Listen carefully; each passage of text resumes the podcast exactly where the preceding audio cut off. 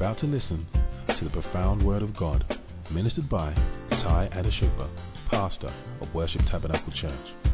Without a doubt, this will be a life-transforming experience as you acquaint yourself with the word of God and develop a rich and rewarding relationship with Him. This message will certainly shape your life, fulfill your dreams, and guarantee your success. So I want to talk from a Bible book that many of you seem to have palpitations about. And so I want us to go to the book of Revelations. Revelation. That's someone besides say you are a revelation. Maybe that will calm everyone down. Revelations in chapter 3, I'm going to read from verse 14 to verse 20, the Amplified. To the angel, divine messenger of the church in Laodicea writes, these are the words of the Amen, the trusted and faithful and true witness, the beginning and the origin of God's creation. These are the words of Jesus.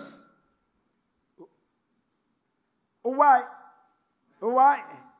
This is the words of Jesus. Now this is what he's saying to this church. I know your deeds, that you are neither cold, invigorating, refreshing, nor hot, healing, and therapeutic. I wish that you were cold, or you are all hot.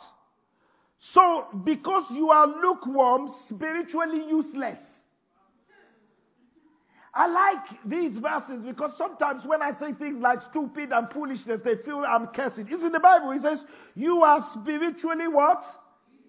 Now, talk to me. For when I said you're a revelation, you shouted. He says, because you are lukewarm, you are spiritually useless, and neither hot nor cold.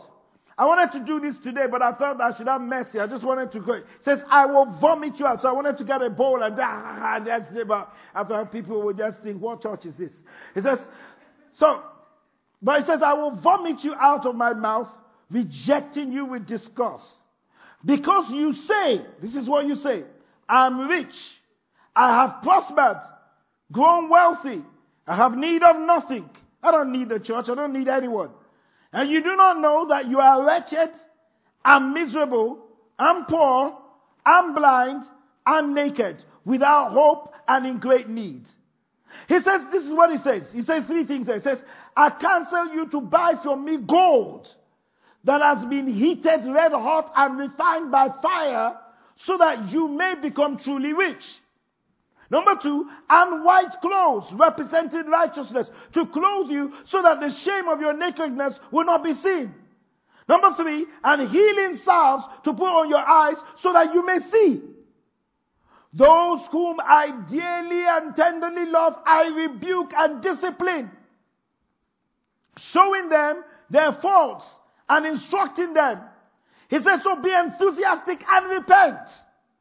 Change what? Your inner self, change what? Your old way of what? Thinking. Your sinful what? Behavior. Seek God's will. He says, behold. Somebody told me this. He says, be careful in this day and age. Don't read too many scriptures. I said, in which church? Behold, I stand at the door of the church. Worship Tabernacle. And continually knock. If anyone hears my voice and opens the door, I will come in and eat with him, restore him, and he with me. Listen to me. I tried to read the Bible once a year. Over the last 10 years, I read through the entire Bible, just once a year. And sometimes I successfully finish probably around September side, because sometimes I follow this Bible plan and sometimes the chapters are too small. Says if I'm reading the book of Job, I want to read the book of Job. You should read the book of Job twice, just one from chapter 1 to 20 in one go, and then 20 to the end. If you read it 3 chapters a day, it's done not even too much where you're hearing the same horror. So just read it through. So I try to do that. And I've been very successful because I read sometimes in the Old Testament, New Testament, Psalms and all that. It's just a salad of scriptures that I was able to go through a year. This year, I found myself going through it, and I finished the Bible in the month of May. I was like, so what am I going to do with myself? So I decided and said, I'm going to do something different. I am going to read the Bible from Genesis all the way to Revelation. Not pick, just go through the entire Bible. Nice, very good. So I enjoyed reading Genesis. I absolutely did. Read Genesis. Then I hit the 25th chapter of the book of Exodus, which where came making room for the king. But the point is that I read chapter 25, chapter 26, chapter 27, chapter 28, chapter 29, and all the way to chapter 40. For almost 15 chapters, Moses goes on and on and on and on, describing the temple and God's tent, the place his presence would dwell while his people journeyed through the wilderness. So technically, Moses will say, he will describe this part and then describe the stem, 2, 5 cubits, 25 cubits. I don't even know what is cubits. And then he would describe this in detail, how it is green but pointed, but yet it is wrapped round. And while it's wrapped round, there's this kind of green that you need to have. Then he will go on to this. Then he will go on to the petals. Then he will go on and on. And he went on for 15 chapters. 15 chapters. Have you read that before? 15 chapters of the wall, of the tabernacle, of the whole thing. To me, that seems like too many chapters to spend on the tabernacle. So I began skimming through it. You know, I just, okay, chapter 26, 28, yeah. It's just like, let's get through this thing. Let's get to the real thing. And I did that until I hit these verses in the last chapter of the book of Exodus. What does it read? Exodus 40:33-35. It says, then he hung the curtains from the courtyard around the tabernacle and the altar. And he set up the curtains at the entrance of the courtyard. So at last, Moses finished the work. Then the cloud covered the tabernacle, and the glory of the Lord filled the tabernacle. It says Moses could no longer enter the tabernacle because the cloud had settled down over it, and the glory of the Lord filled the tabernacle. What? The penny dropped.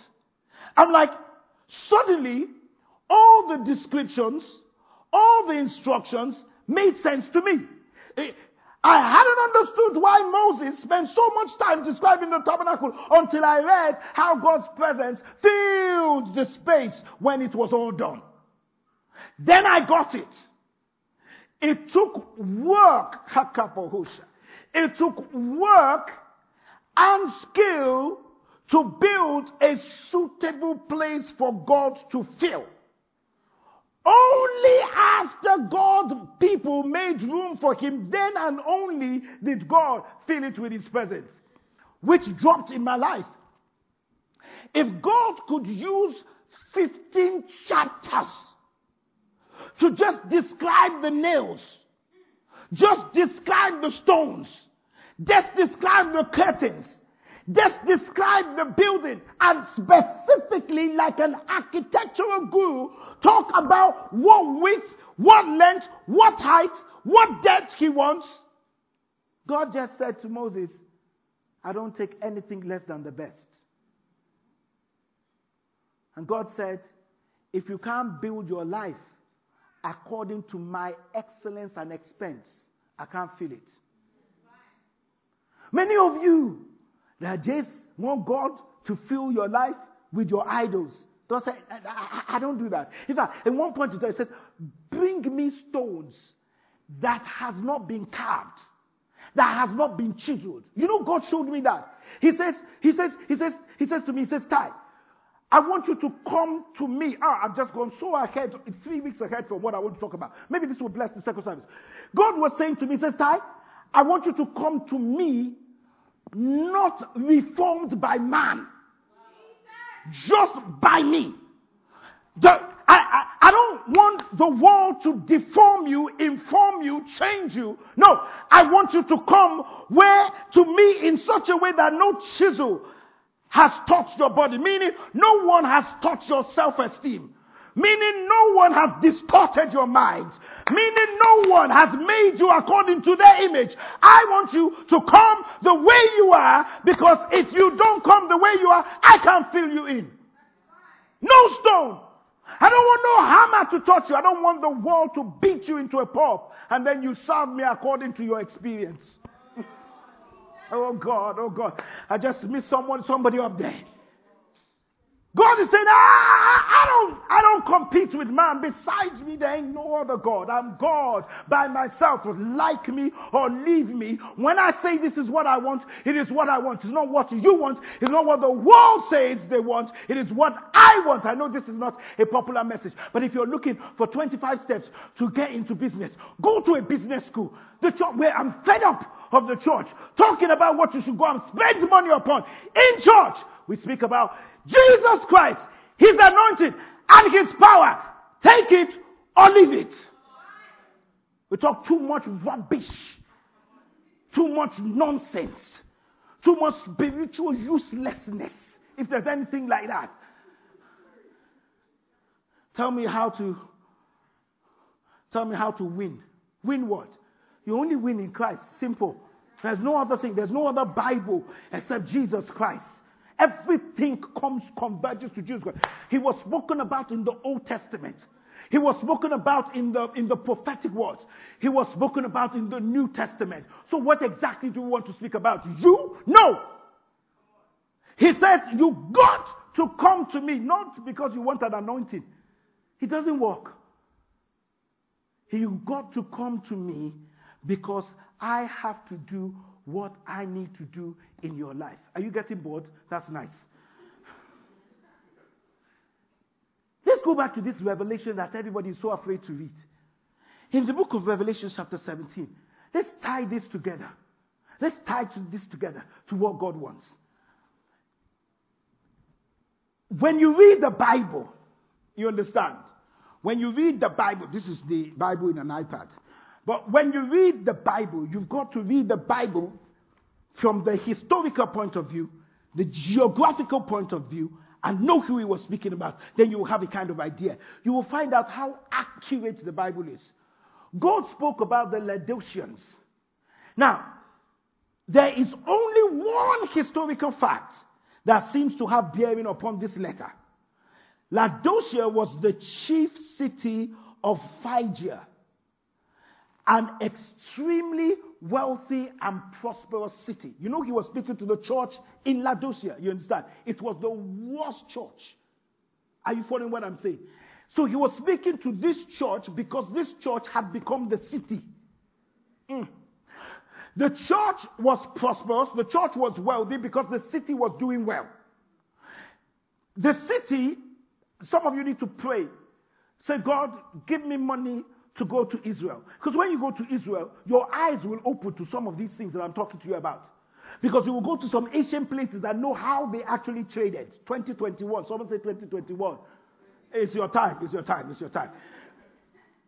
So, the Laodicea stood in the highway of three important routes. So before you can go to another city, you pass through Laodicea. So Laodicea was the place of trading. I'm going somewhere, please bear with me. This is Bible study on the Sunday. So this place, this city, was a city of enormous wealth. But the city had three particular fames to it. Every city is connoted by something. Are you following what I'm saying? The United Kingdom, London is cosmopolitan. So, you know, you find different languages, different things in there. If you go to New York, New York is a financial center. You understand? You know, as a financial center, money is exchanged and all that kind of stuff. If you go to Los Angeles, something happens there. Let me not talk about that one. But every city is known for it. Even there are places in England that is known for where they are. You speak Peckham, Brixton, Highgate. You know, something comes through your mind. Now, this city in those days had three things working for them. Number one, it was a financial and banking center. It was like a Canary Wharf. You understand? Or Fleet Street. You understand? Banking center. Number two, it was a clothing manufacturing center. Like Paris. Are you following what I'm saying? So that was what. So imagine you have got Fleet Street or Canary Wharf and you've got Paris. And it was also known for, there was the best medical high school was in that city. Like Moorfields. If anything happens to your eyes, the best place to go to is Moorfields. So you have Moorfields, you have Paris, and then you have Canary Wharf or New York City, almost in one city. One city was that rich that he had all of that working for them. And the church was there. And God said to the church, as he's speaking to us in Worship Tabernacle, he's saying, you're poor. How do you say you're poor when you're in a rich environment? He says you're poor. The Greek word there was potokos, meaning there was nothing to them in God's eyes. They were spiritually poor. He said, three things are working for you: finance, clothing, and a famous medical school. Three things are working against you. You are poor. He says, secondly, you're blind. Tough loss. Tough loss means they could see only what was in the world. Money and human ability and effort. And then thirdly, you are naked. You are naked. What he said to them is that they failed to see the need for the righteousness of Jesus Christ, as in reference to those three major things that are working for them. Pastor, what are you saying? Jesus was saying to them, as he is saying to us today, even through that testimony, that I am the maker and the sustainer of the universe. Therefore, God is the source of all good things, all real wealth, all satisfaction, all purpose, all meaning, all significance in life, all joy. He is the creator and the sustainer of all peace, all persons' experience. No matter how much the church or you prosper, it is you are not the creator, you are not the sustainer. Only Christ creates and sustains. The church wealth and prosperity is meaningless and useless apart from the fact that it has to absolutely be earned in Christ. And you listen. What happened to the church and what happened to us is often among believers, we equate wealth and prosperity with spirituality. They carry wealth into their spiritual life. They confuse prosperity and material blessings with spirituality and spiritual blessings. And this is the reason why I've said this over and over again. God's blessing is not money. God's blessing is not a good car or a Louis Vuitton shoe. God's blessing cannot, it is a monumental idiocracy for you to compare God's blessing to a car. for you to equate God's blessing to a job when unbelievers don't pray to God and they get it. It is madness for the church to feel that I'm blessed as a pastor by the car I drive. The car I drive, that thing that you drive. It is an abysmal failure for us to think that our blessing is in the worldly wealth, when the car can even kill you. So if it wasn't for the angels that said to that car, stop. The sister said she didn't know how she got into the car, because money cannot buy protection. It can buy a bodyguard, but it cannot protect your heart.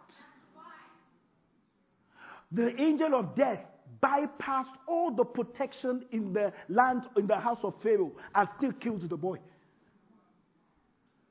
And you think that money is a sign of our spirituality. That's why you came for the anointing. Because you want the anointing to go into the office, demote someone and promote you. And then you say, I've got the anointing. The anointing that was upon Esther wasn't for her to eat good food. The anointing was for her to deliver. That's the blessing. And Jesus was saying to this church, you are hot. You are not hot. You are not cold. Because if you were hot, they could use the hot to bathe. Wash yourself. I can't use it. Cold, I would have been able to drink it when it's hot. I can't drink it. You're lukewarm. Has anyone drunk lukewarm water? No. In a very hot environment.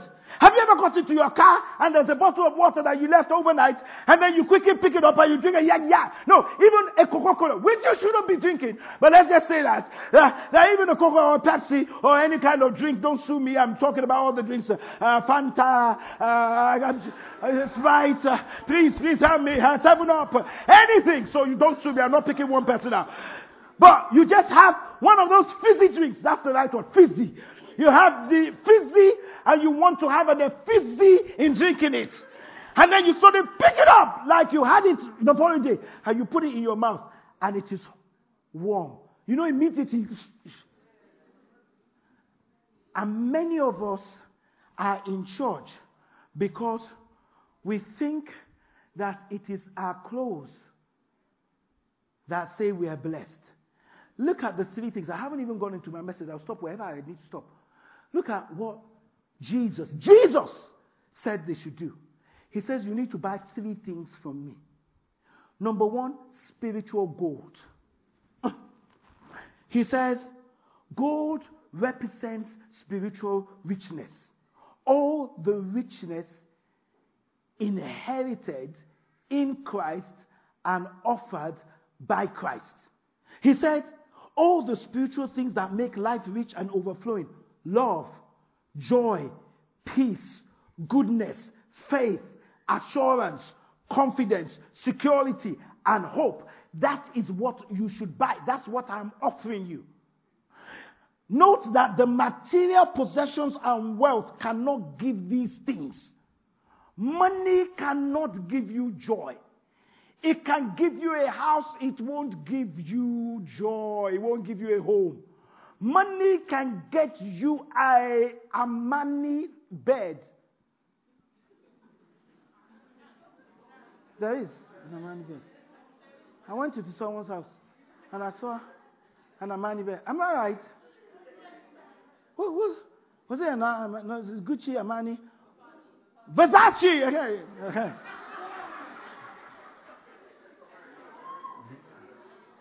Why are you looking at Daniel? I was just wanted him to tell me. I don't know what bed he has. But it's fantastic. He can give you a Versace bed. He won't give you a Versace sleep. He won't. When trouble troubles you, the bed itself won't sleep. God is saying what you need to buy is not the bed. Because you can sleep on the floor with a stone that is a pillar. And heaven will start speaking to you and you will make progress. Because when Jacob was running, he did not find a Versace bed. All he could find was a stone. How do you make a stone a pillar? Ah, it is not where I sleep, it is who I sleep in. Ah, that makes the difference. And many of you are sleeping in the wrong place. Ah, your weave, your augmentation can get the guy, but won't keep the guy and give you joy. Guys, your car may attract Jezebel and keep Jezebel. Where else? Your foot wagon, Legacy's Benz, can walk into your destiny and find the right woman. Because my wife, I found her on the bus. If I was driving a car, I would miss my destiny. I would have picked a fool up in the next passenger seat and remained a fool for the rest of my life. What gave me that? I was coming from the house of God. That's where I made room. Mm-hmm. Mm-hmm. Keep going to the bar and just go in there and shake him. And do this. I keep doing that.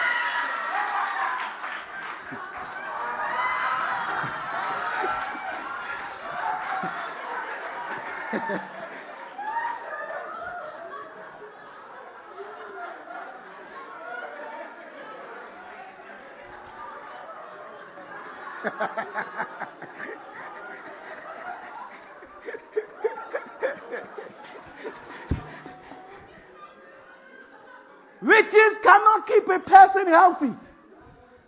Money cannot keep a person healthy. We had a scare in our house. I took my wife to the hospital. And when they were messing up, I said, I want to take her private. And the guy said, she's coming back here. That with your private, I'm still the one who's going to deal with her. Maybe on this same bed. It won't keep you healthy. What we're running after that is not creating room for the King. God wants 15 minutes of your life, 15 months of your life, 15 years of your life, so that He can create room. I hear some people, I'm 50 now, I'm 40 now. I really just need to take a step back. When do you want to die? Because I'm 50 and my father is 80. So if I retire from God's work at 50, so the rest of the 30 years of my life is meaningless. Are you all right?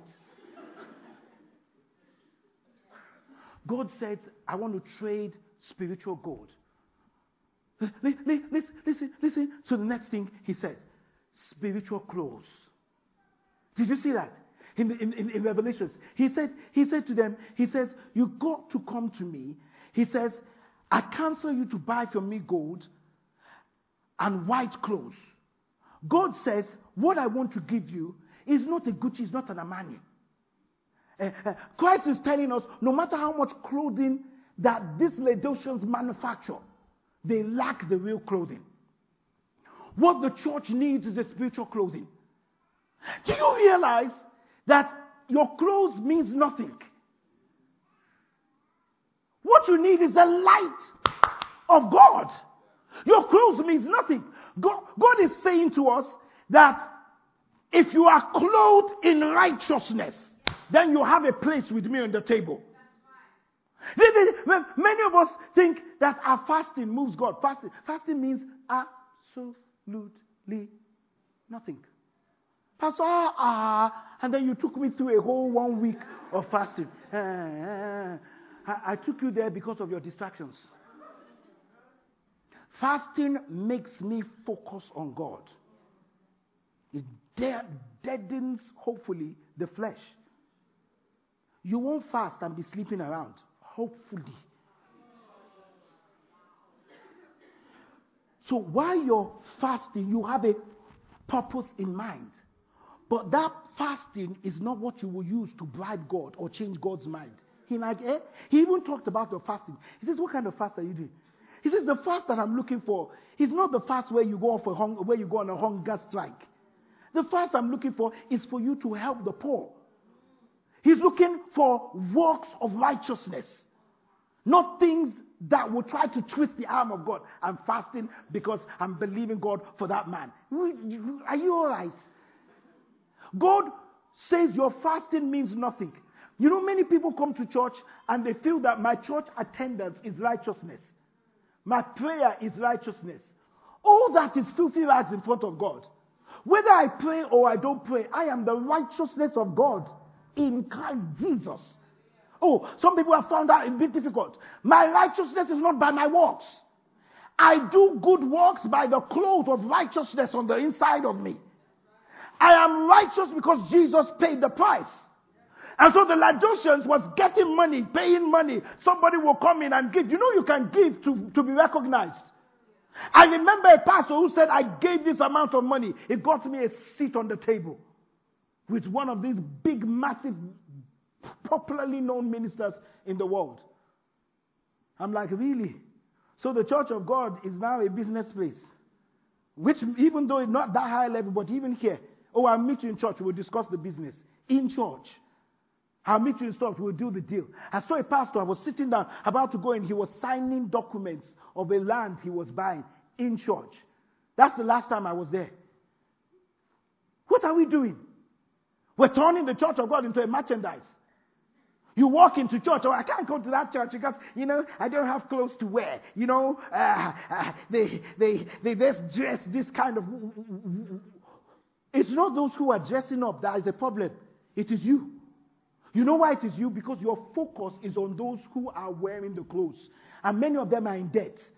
I come to serve God. I didn't come to serve and look at your shoes. And stop walking down the aisle when all of us are seated. We've seen you. Okay, sit down.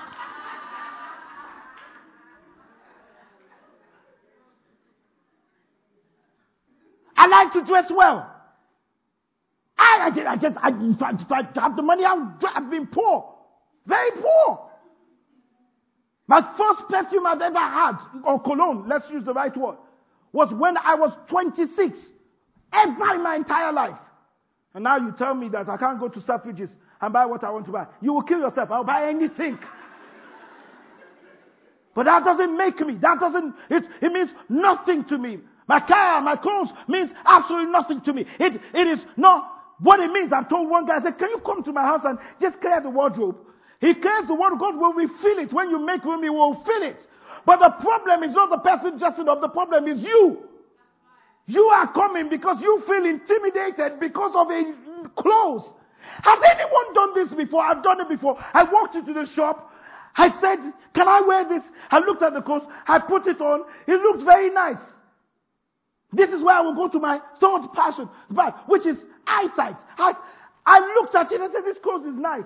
What I didn't understand was the light. There are two things that work against you when you buy clothes. One, the lights are always dim. They don't blight. And the mirror they put there will always make you look better. Have you ever got mirrors in the house that when you look in one, you look nice, but when you look in another, it just doesn't look the same way you looked in. So they put mirrors that will make you shrink and look nice. I've walked into a shop, bought something, came out, somehow it beeped, so I had to go back. They had to take off the tag, walked out, and just said, let me even see. Hopefully there's nothing. I open it, and then looked at the thing. And this didn't look like what I bought. So I went back to them and said, this is not the... He says, it is. He says, it's just the light. I said, can I get my money back? They said, sir, we can give you a voucher. I said, no! House of Fraser messed me up. No vouchers, no gift cards. I want my money. Your light deceived me. I want my money. Clothes. You get home, you wear the thing. After 1 week, you find out it's too small. You now say, I'll keep it in my wardrobe until I lose. But you still keep gaining. And it's still in there. And but when you went out for that, you call it retail therapy. When you went out for that retail therapy, you thought you were there. God is saying your clothes can't save you. It is when I clothe you with righteousness that you have a place at the table. Someone shout righteousness. I know people, they don't preach this in church, but you will hear this. Many people think it's by prayer that you're righteous. Come and ask me. Prayer warrior. You know, I pray. There was a time I used to pray 3-4 hours, and there's nothing wrong with it. But there's something wrong with my attitude. In fact, I so much learned how to speak in tongues that I had different languages for different problems. The language will just change. One day, I finished praying for 3 hours. I walked out of my prayer closet like, yeah. No weapon formed or fashioned here. I walked out proud instead of walking out humble. I walked out proud like I have prayed. 3 hours! Beat that. And God is saying, do you know that you could have spent 3 minutes and I could have answered your prayers? Is God against long prayers? No, I pray long. But I'm not praying long to justify myself before God, because I am his righteousness either way. I may not be where I am, but the Bible says I'm changing into his image, because I look at Jesus, who is the author and the finisher of my what? Faith. So even if I stumble, I'm still looking at Jesus. I will crawl to him. I may not be where I am, but he is changing me. And while I'm changing, doesn't mean I'm not righteous. And doesn't mean that God won't bless me. And God is saying, you will perish with your wealth. You will perish with the anointing if you do not recognize that all of this means nothing. Going from one church to one church, running from one place to one place. Don't you rest? Don't you need rest? What are you doing? My wife once told me when we were believing God for a child, Auntie Karen, Dr. Karen, Sister Karen, she said to me, oh, my friend just got pregnant. They got pregnant. But they went to this big church, this massive church. Said we should go. I said, honey, the problem I have with that is that if we go and you get pregnant, that means every single issue in church that we pray for and nothing happens, we need to tell them. So which is the God I'm serving? Am I serving a God of man or not? And then you know your pastor. Then I go and do my journalistic investigation. I went to investigate the church. I typed in the head man there. You know, we were praying for a child, innit? I found out that people, yes, were praying. Yes, people were getting delivered. Yes, people were getting children. But he, who was the head pastor, had to wait for 15 years, a church of over 1 million, before God could bless him with a child. So I said, wait, babe, let's read. Said what? Said read together. Ready? Steady, go. He waited for 50, repeat after me, 50 years. What's your problem? So the anointing that is upon my life is not for me. It's not because I'm righteous that I'm a pastor. I may still face the same trouble and problems you face. My righteousness is not based on my problem. My problem is indicative of the righteousness of Christ, because Jesus could not have been crucified if his righteousness was based on him having everything working well for him. And lastly, number 3, he talked about spiritual eye salves. He said, you've got to come to me so I can give you spiritual eye salves. It is not how you see yourself, but how does God see you? God was saying that the church was so good with themselves. And even we can get into the area in Worship Tabernacle. Good church. God is moving. Young people are here. We're doing well. You're not doing well. Who marked your script? Is God pleased with us? Have we created enough room for the king to dwell in the place? And sometimes the greatest problems we have is when we start to look to ourselves. We start to look to ourselves and we start to say, I've done this right, I've done this right. Husbands and wives are fighting. Couples are fighting. Issues are happening because we look to ourselves and say, I'm doing well, you are the problem. Therefore, there is no wisdom that comes. No understanding that comes. While we are looking and fighting each other, the devil is coming in. And that's why God says that the eyes of our understanding may be enlightened. Yeah. Ephesians chapter 1, 17.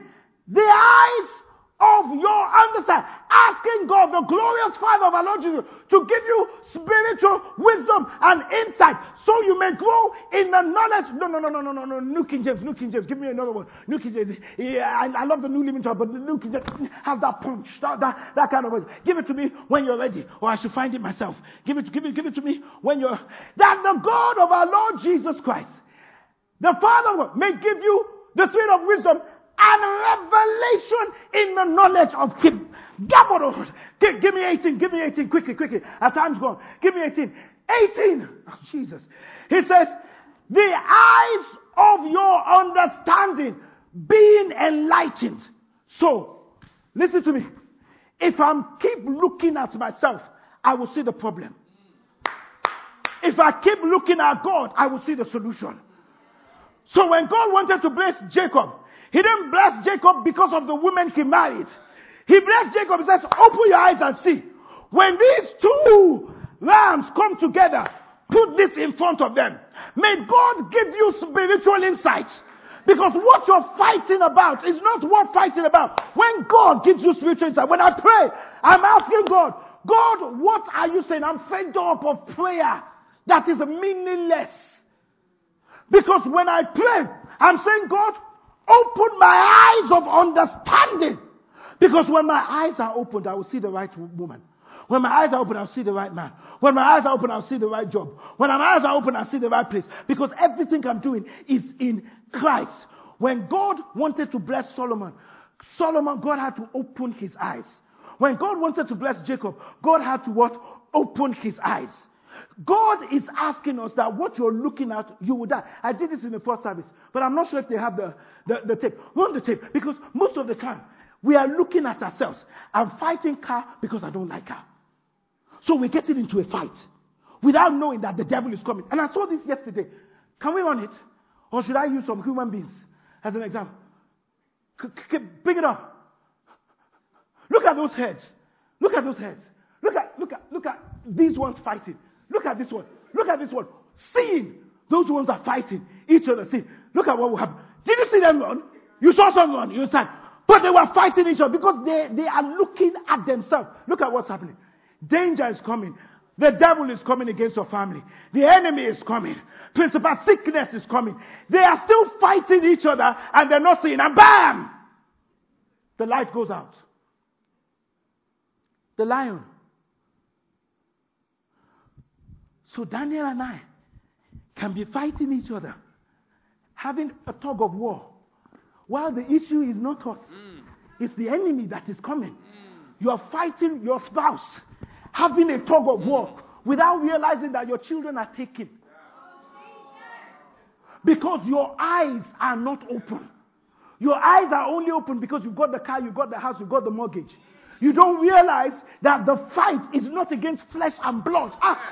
May God open your eyes. Your fight is not against things that are around, but against principalities and powers of darkness. So God is saying, come to me so I can give you spiritual gold, spiritual clothes, and spiritual eyes, which means wisdom.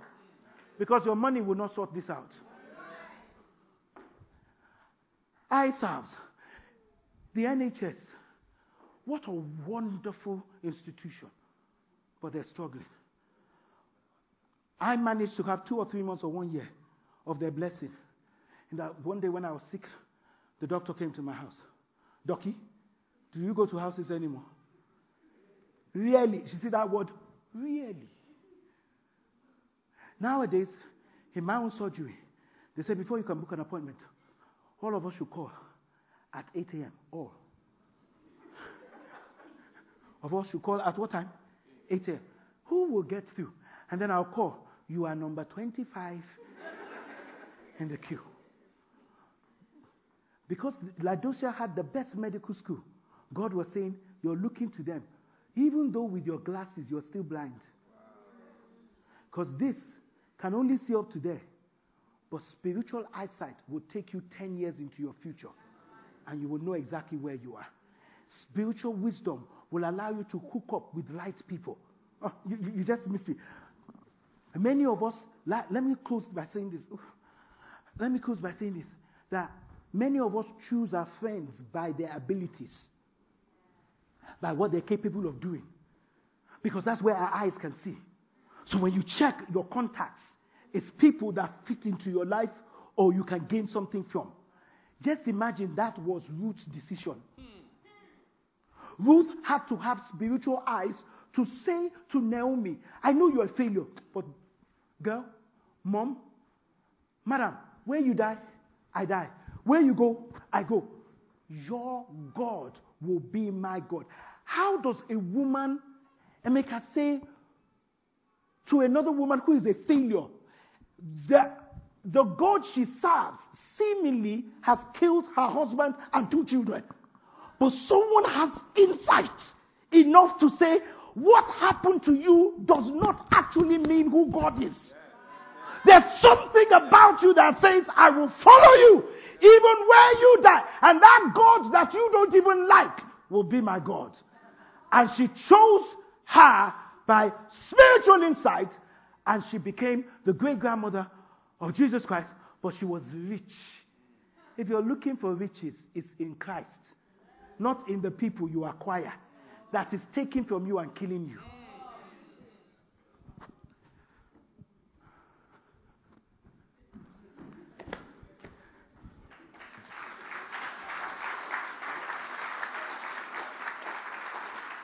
My entire message, we got to clean up.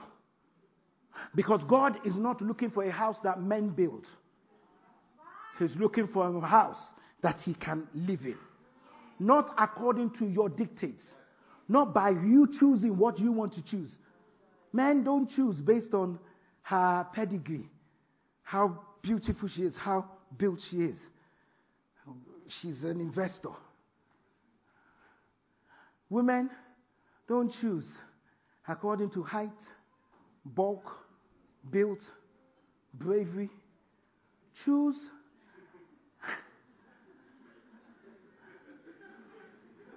According to wisdom, insight in God. Because a man that is nothing today is actually on his way to greatness. A woman that doesn't look like that, and you know what? When God blesses you, everything can change. Okay. That's cool. You have no idea what the blessing of God can do. We've adopted a daughter in October.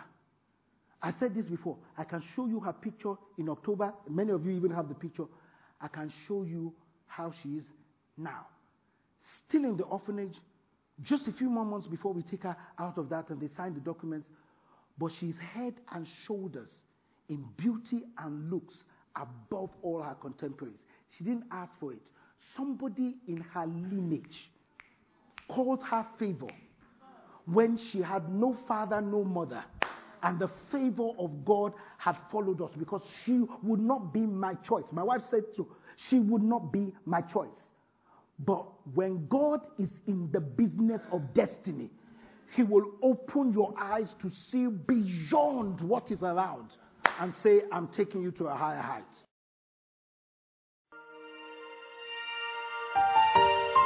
You've been listening to Tai Adeshugba, pastor of Worship Tabernacle Church.